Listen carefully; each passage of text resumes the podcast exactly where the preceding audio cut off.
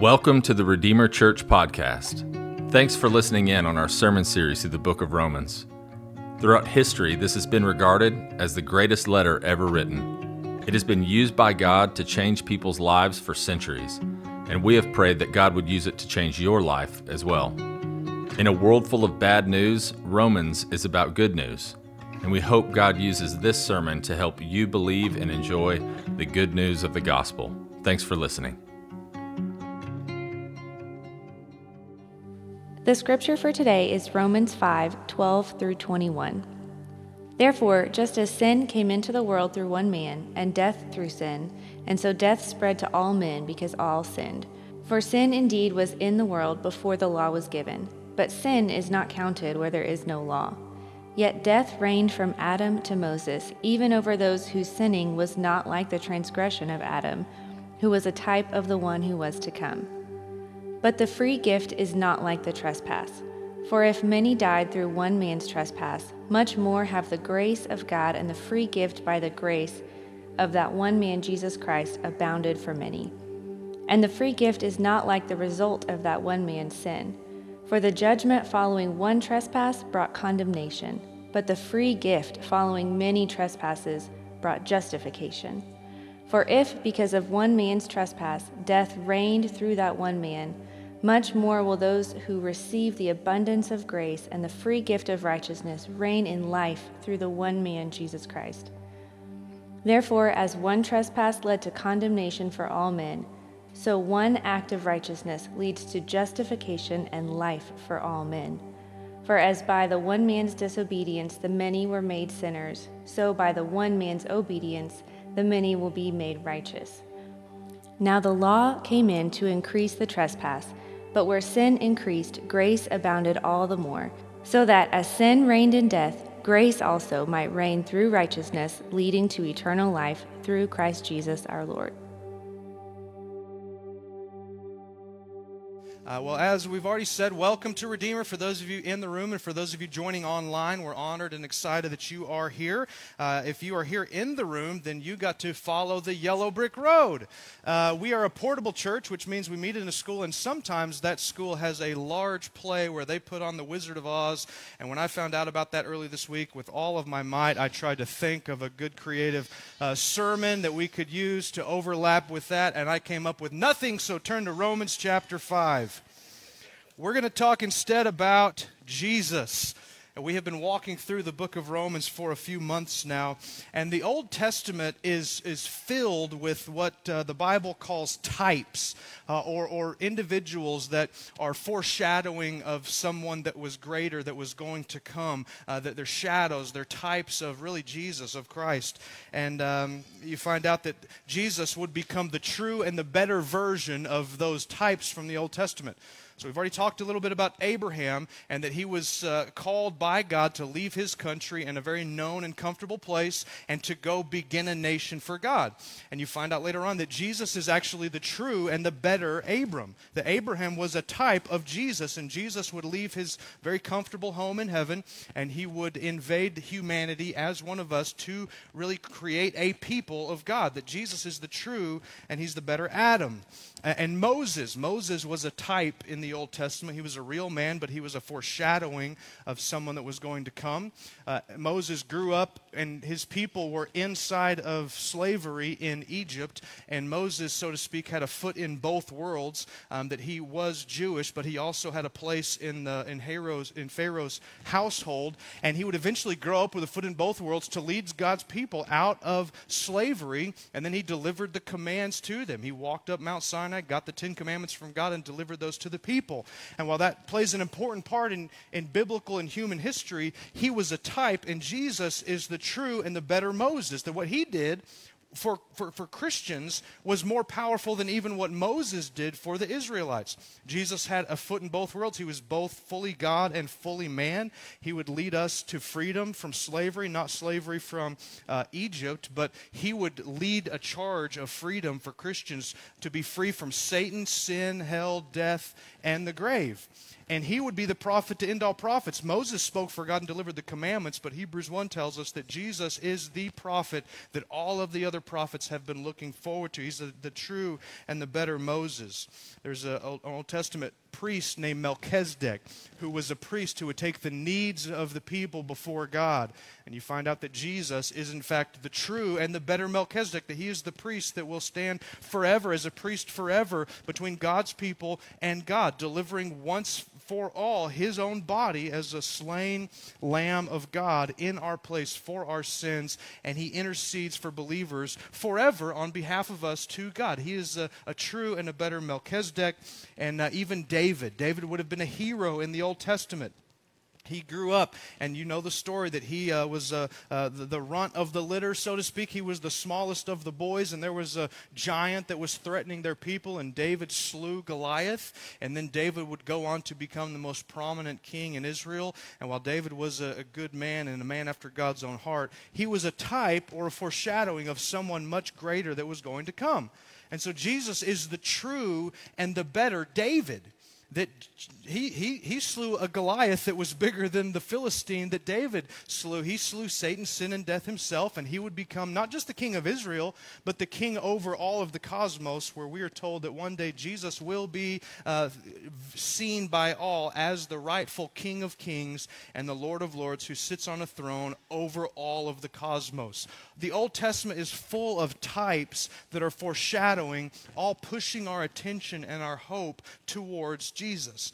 And today in Romans chapter 5, uh, we're going to see that Adam was even a type of Christ. Um, that when God created Adam and put him in a garden, there were some things that he did and decisions he made that brought consequences that you and I have felt all of our lives and probably have even felt the results of those this morning in some way. And then Jesus has come, and Jesus is the true and the better Adam. Uh, Adam had a moment in the Garden of Eden where he was challenged by God, tempted by Satan, and he failed the test with massive consequences for us that were negative. And then Jesus comes, and Jesus has a moment in his garden, in the Garden of Gethsemane, with the same test, the same temptations, the same trials, yet he succeeded and he triumphed. And so that's what we're going to be looking at in Romans chapter 5, verses 12 through 21. I hope you have a Bible because we've got some uh, technical problems with the screen here this morning. But uh, praise God that the Word of God is not bound to technology, so we're going to march forward. And if you have a Bible, go to uh, Romans 5, 12, and we're going to begin there. Uh, it's really going to start with uh, basically the place that all the epidemiologists were in just about a year ago. Uh, when COVID hit the nation and hit the world, um, the three big questions that epidemiologists were asking uh, when they were presented with COVID 19 was where did it start? How does it spread? And what is the cure? That's what everybody was frantically trying to figure out. Where did it start? How does it spread? And what is the cure? And I will push that into this text because that's the answer that Paul is trying to, uh, to, to tease out for us. That humanity has been infected with something called sin and death. And so he asks the question where did it start? How is it spread? And what is the cure? If you're in Romans chapter 5, verse 12, let me hear from you and say, ready. This is what God's word says, talking about the first Adam that failed his test in the garden. Therefore, just as sin came into the world, this was the ground zero for the epidemic, uh, the pandemic of sin. Just as sin came into the world through one man, and death through sin, and so death has spread to all men because all sinned. For sin indeed was in the world before the law was given, but sin is not counted where there is no law. Yet death reigned from Adam to Moses, even over those whose sinning was not like the transgression of Adam, who was a type of the one who was to come. Let's unpack a few things, and really, I wanted to give you a story because I know many of you are brand new to the Bible. But if you open up the first few pages of your Bible in Genesis, you find the story of Adam that God created Adam. He put him in a garden to have a relationship with him, to work and to keep the garden, to have meaningful work, to have meaningful relationship with his wife Eve. And He gave some commands, and uh, there were a lot of commands and things that they were to enjoy. Uh, really, the whole garden and all of the, the experiences and the, and the plants and the animals were for their enjoyment, but God said, There is one tree that I don't want you to touch. There was one thing that was off limits. And uh, if you are like me and you are given nine things not to do, nine things that are you have free rein to do, and one thing that you're not supposed to do, where does your attention naturally go? Towards that one thing not to do. If you tell your children you can have whatever you want, just don't eat this. What are they going to eat? That, whatever that is. And that's the nature that Adam had. And when he was presented with the, the, the opportunity to relate perfectly with God, to obey him, to trust him, he was really put at a fork in the road. And then Satan would show up as the great deceiver and would deceive Adam in the garden and uh, basically try to tempt him to disobey God. He said, You don't need to trust God. You don't need to trust God's promises. Uh, God is actually trying to keep you from becoming like Him. That was the temptation that you have heard in your ears. Uh, I know just as well as I have. Uh, there's a, when, when Satan tempts, he tempts us to disbelieve God's promises, to think those promises are not for our good. And so Satan whispers into Adam's ear and he says, If you just eat of that tree, you're going, you don't have to worship God, you don't have to submit to Him you don't have to obey him. You can become like him. And that was the test for Adam in the garden, and he failed. He failed, and then he immediately started blaming uh, when God shows up with the repercussions and the, uh, the, the punishment of his sin. He decides to blame God, and he decides to blame his wife. He says, "Well, you gave me this woman, and uh, she tempted me, and I was I was innocent, but uh, God, you had some problems, and, and Eve had some problems, and so he uh, he failed to enjoy God as he should." He did not submit to God's rightful rule and reign. He gave in to Satan's temptations and chose to believe this lie. He refused to obey and worship God and rather tried to obey and worship himself and set himself up as God. And basically, in this moment, he, he, he, he had this cosmic treason moment and, and I think oftentimes when you, when you start talking about Adam and sin and the effects of sin, some people think that what he did was he just kind of messed up a little bit. It's like the speed limit was 65 and he went 66, and it just seems like a, a drastic consequence for such a small thing, but that's not what was taking place at all. That before Adam was put a fork in the road with two choices to worship and obey God or to worship and obey himself. And he chose this route. And so this was an act of cosmic treason against his creator and his God. That that's what happened in the garden. Adam sinned and the consequence we find out is death. That's what God promised him. He says, Don't disobey, don't eat of this tree, because in the day that you do it, you will surely die. And so the moment he did that, a few things flooded into the human race. Uh, physical death, we're told that there was no physical death before this moment, that now things die, things uh, begin to deteriorate, and all of us are headed towards death one day physically. Uh, spiritual death entered the world, that the relationship between people and God that was designed to be one of, of, enjoyment and flourishing was severed, that we have in fact rebelled, and uh, spiritual death came that has set us apart from God, uh, spiritually dead towards God. And then this, what it just told us in Romans chapter 5 is that the sin nature not only came into the world, but then Adam began to pass it down to all of his descendants. If you think about your DNA and if there's something that happens with your DNA that you pass on uh, that's hereditary, this is like spiritual DNA. Uh, the spiritual D- DNA of Adam uh, was corrupted by sin, and so when he had kids, he had little sinners uh, because he passed that spiritual DNA on. And when those kids got together, they had more kids. They had little sinners, and they had little sinners all the way up until we were born. And we were born with a sin nature corrupted by the seed that Adam has, and we've passed it on. And if you have had children, you know this. What did you have? You had small sinners just like you, just like your parents, just like your grandparents. This is what Adam is saying that Adam, uh, God says that Adam chose to sin, and with that came the consequences of physical death, spiritual death, and that has been passed on to all of us. There's something interesting in verse 13 that he says.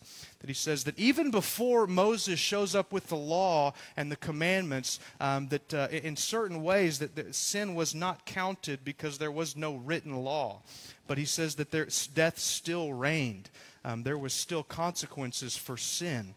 If you rewind a few weeks to Romans chapter 2, we found out that God has displayed his character through laws, and those laws through two different ways. One through an external law that's a written down code of things to do and not to do, beginning with the Ten Commandments.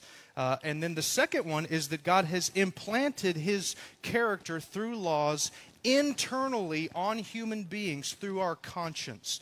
That we have been given a conscience by God that is uh, strangely unanimous across the globe um, across the globe that a human being that has never read the Bible, has never experienced or understood the external law of God, knows in their heart that it is wrong to murder, that it is wrong to steal, that it is wrong to cheat. When you have a guilty conscience, that's God speaking internally to you that we are violating the commands and the character of God. So, in, in a sense, he's saying that their, their sin was not counted against them because there was no written law, but they were still sinners because they were violating their conscience. And thus, death reigned, he says, from Adam to Moses. So humanity is just infected to the deepest parts by sin, and it has wreaked havoc on all of us. And I would dare to guess that each one of us, if I were to ask what's the most horrible thing in your life right now or in your past, it would be something to do with the effects of sin, the effects of death, and what that has brought into your life. That is our greatest enemy, and that's what we have inherited through Adam. And he says something that if you're if you're like me and you're a Westerner and you're a Texan, how many Texans in the room?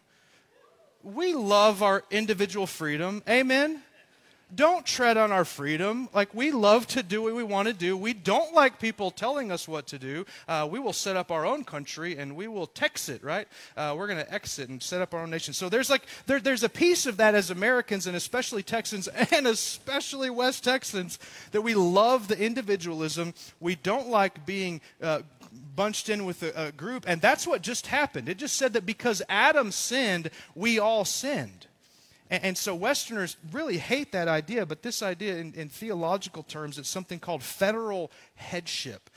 And so, in most places around the world, um, the idea that we really shrug off and hate that we can be guilty because of somebody else's actions, that why do we have to put up with the consequences that Adam sinned? We didn't sin. I think I would have done really well, right, in the garden, presented with those options. I'm sure, you know, given my track record, I would have been just fantastic and, and, and responded more like Jesus than Adam. Um, but in most places in the world, um, there's an understanding of this federal headship. Uh, in, in U.S. terms, it's somewhat like a representative government, um, that we send representatives and they make decisions, and uh, like it or not, good or bad, they speak for us. And so, in a culture like most places in the world where they're very tribe oriented, uh, very family oriented, very clan oriented, um, it, it's natural that one person is given this federal headship and this ability to present themselves on behalf of the masses. And Romans 5 is saying that Adam didn't just sin for himself, that he represented the human race. And when Adam sinned, we all sinned. And I think uh, one of the reasons, honestly, that we uh, are frustrated with this idea is that we really do, maybe we'd think that we would have done better. Um, but I would just present to you the case of your past and my past and, and think if we were given the same options as Adam, I don't think we would have done any better. And, and, and I'll mention this because I think this is important. If, if we're too individualistic to accept that we are guilty in association with Adam, we're going to be too individualistic to think that we can be innocent in relation to Jesus because both of them follow the same linear progression of federal headship. And if we struggle with understanding that we're guilty because when Adam sinned, all of us sinned, we're going to struggle with the idea that we need to be saved through Jesus and his actions. And so we're going to work as hard as we can to try to uh, save ourselves. And so it's a very biblical thing, but it's also an unbelievable thing that we get to be saved not through our own works, but through our federal head of Jesus who represents us before the throne of God with his sacrifice. So that's the situation that we're at. That, that's, that's the situation of how Adam do. Adam did not do really well with his opportunity in the garden. So, verse 15, uh, he turns his attention to Jesus. So, if, if, if this problem of sin and death came into the world through Adam and it spread just through having kids that are sinners, then what's the remedy? What's the answer? Verse 15 says this, but the free gift is not like the trespass, and he's going to start contrasting the second Adam, Jesus, as the true and the better Adam with the first Adam.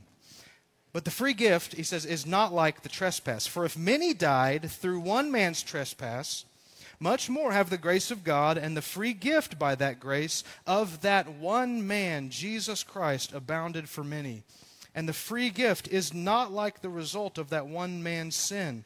For the judgment following one trespass brought condemnation, but the free gift following many trespasses brought justification. For if because of one man, Adam's trespass, death reigned through that one man, much more will those who receive the abundance of grace. And if you have a physical Bible with a pen or the ability to highlight, I think that's an unbelievably important phrase for you to highlight. If because if, who receive the abundance, much more will those who receive the abundance of grace and the free gift of righteousness reign in life, and then circle life, through one man, Jesus Christ. Therefore, as trespasses led to condemnation for all men, so one act of righteousness leads to the justification and life for all men. For as by one man's disobedience the many were made sinners, so by the one man's obedience the many will be made righteous. Now the law came in to increase the trespass talking about the Ten Commands and then the additional commands beyond that. They came into the world so that we would truly know how, how short we have fallen from God's standards.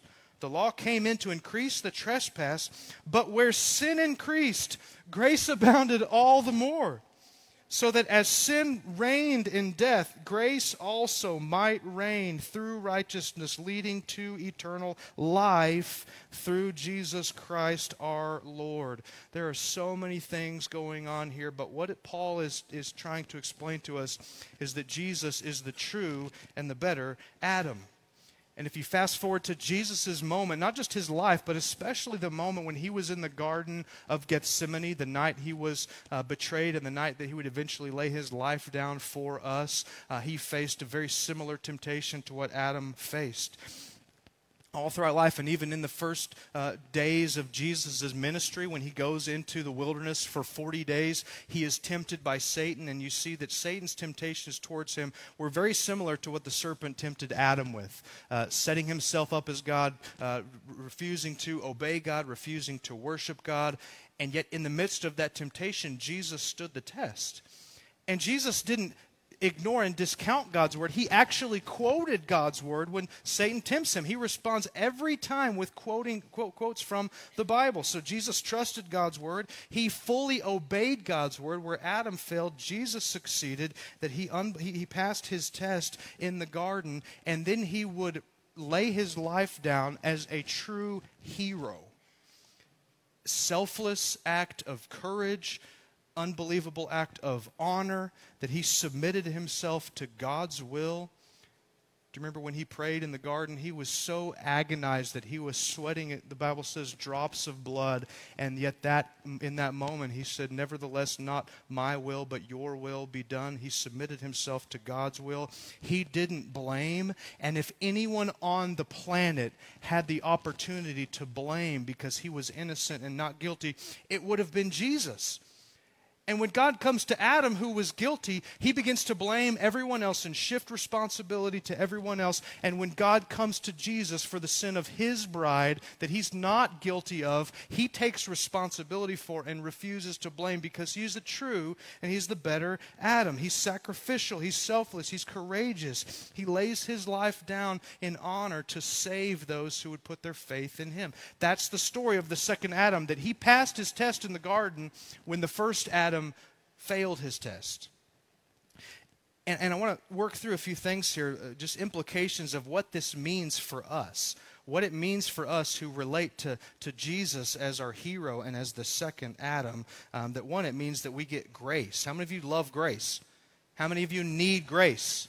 How many of you are grateful and thankful for grace? That's one of the most unbelievable phrases in the Bible that where the trespasses and sins increased, grace abounded all the more. What that's saying is that what Jesus did in relation to Adam is that there's more grace in Christ than there is guilt in Adam. there's more grace in Christ and what He has done than there is guilt through what we have done through our sin nature. That what you need is not to work your way up towards God and to try to do better, but to receive the grace that Jesus has purchased for us on our behalf. That it means in Christ we get full grace, unmerited free gifts. Second, it means that we get life. If the consequences of Adam's decisions were death, the consequences of following Jesus and being attached to his decisions is life. It said it in verse 17, uh, in verse 18, and in verse 21 that Jesus is the key to life as God has designed you for. You, you need to know this that God designed not just humanity, but you specifically your story, your heart, the way that He's wired you, your personality. He has designed you for life, for full life, like full abundant life here and eternal life with Christ forever. And those are tethered to Jesus and what He did in the garden.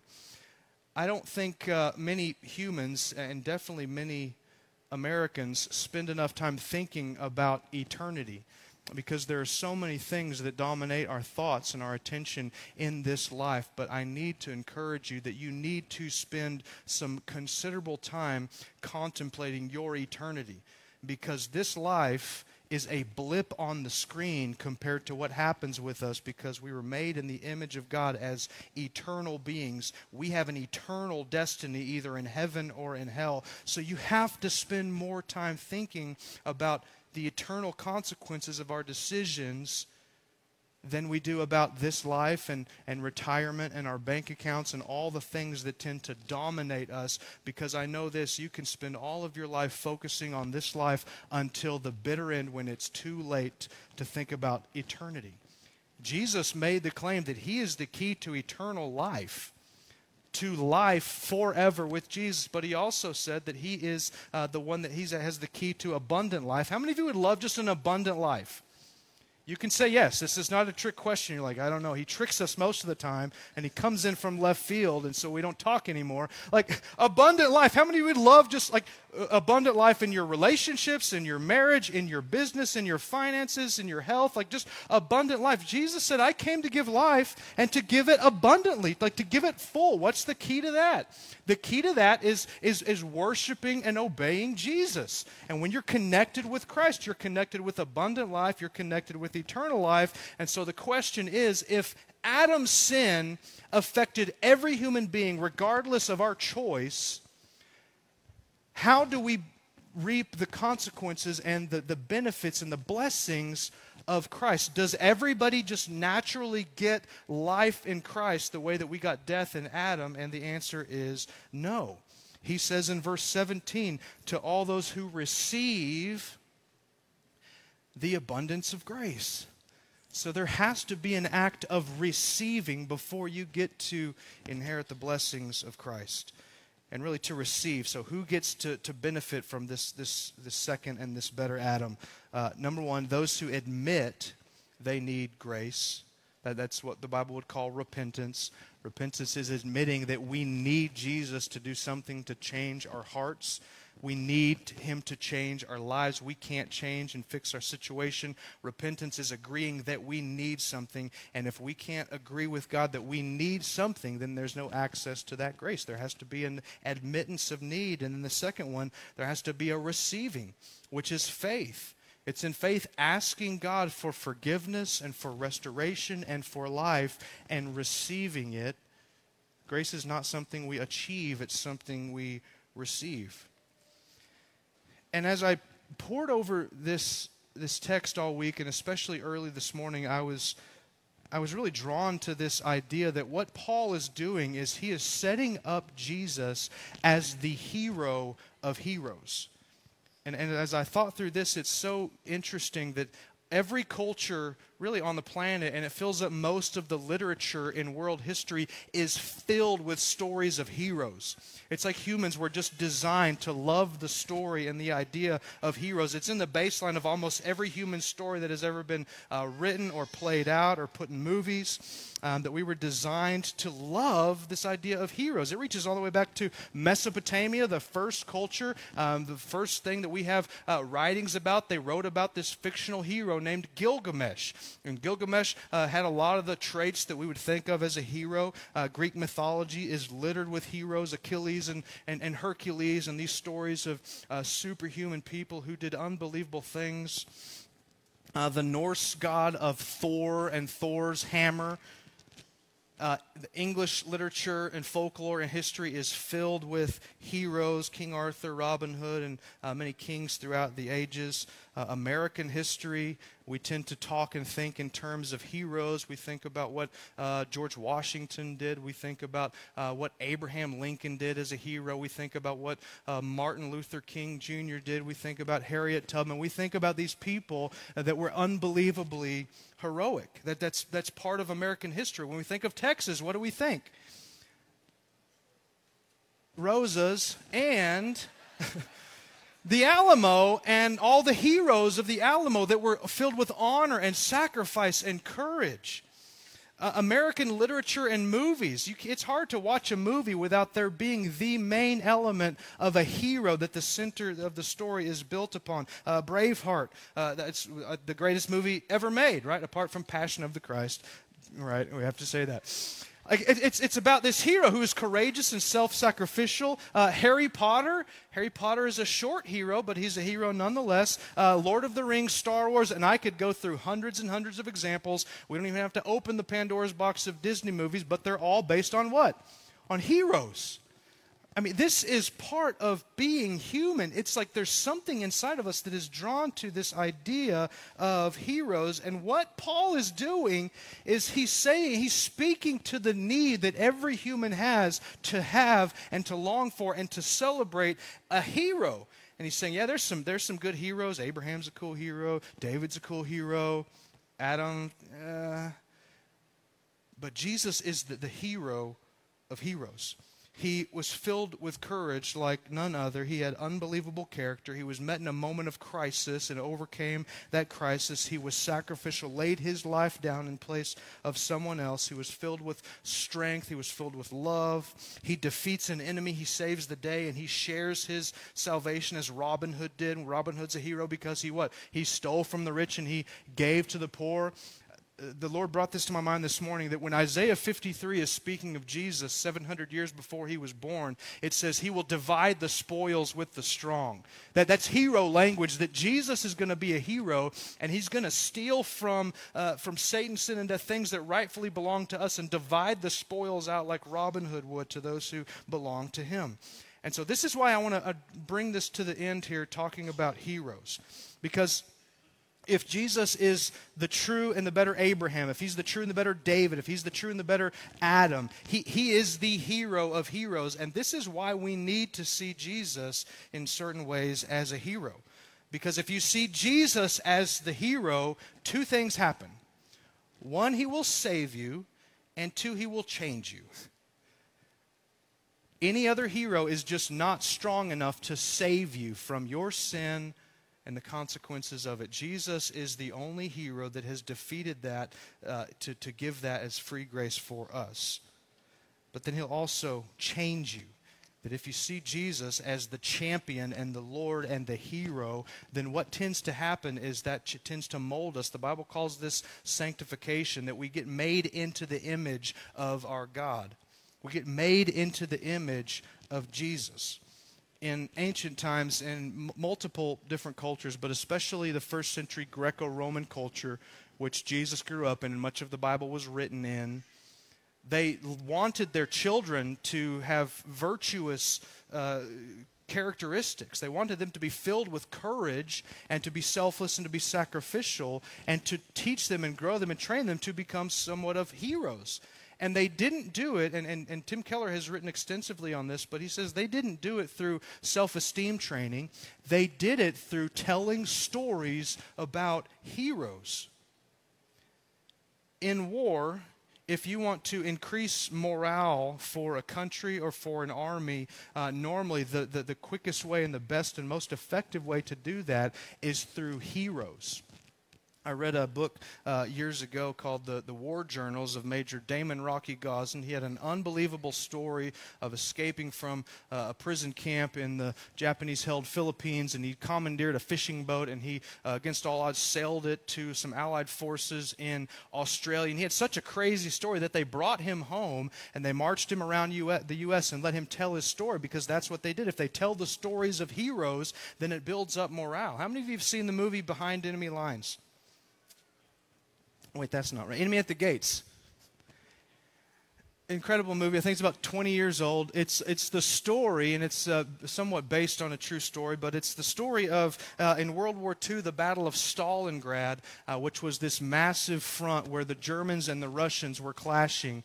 And um, the, the, the, Germans were, were winning at this point, and it didn't look good. And if they, they took Stalingrad, that was going to be a mark, uh, really a turn in, in, in the Axis favors for World War II and morale was down among the Russian uh, officers, and there was a lot of folks that were um, fleeing from the army. There were uh, generals that were um, retreating, and uh, there's this moment in this movie uh, where they're trying to build morale and turn the tide in this war. And so the, this general asks for some ideas, and one guy pipes up and he basically says, We can shoot all the generals that have uh, retreated. That'll, that'll make an example of them, and then that'll cause everybody else to realize we mean business, don't retreat. And someone else says that they, uh, what if we deported all the families of those who have been deserted and make an example of them? And then this man chimes in and he says, Yeah, the, our, our army and our men, they, they don't have courage and they need courage and they need an example, but he says they don't need a bad example. He says they need a hero. And so they find this sniper and they use the printing presses to just pump out all of this information about this one sniper who was killing so many Germans and it built up morale. And they rallied around this hero and they uh, won the bloodiest battle of World War II. And that was the turning point for Allied forces.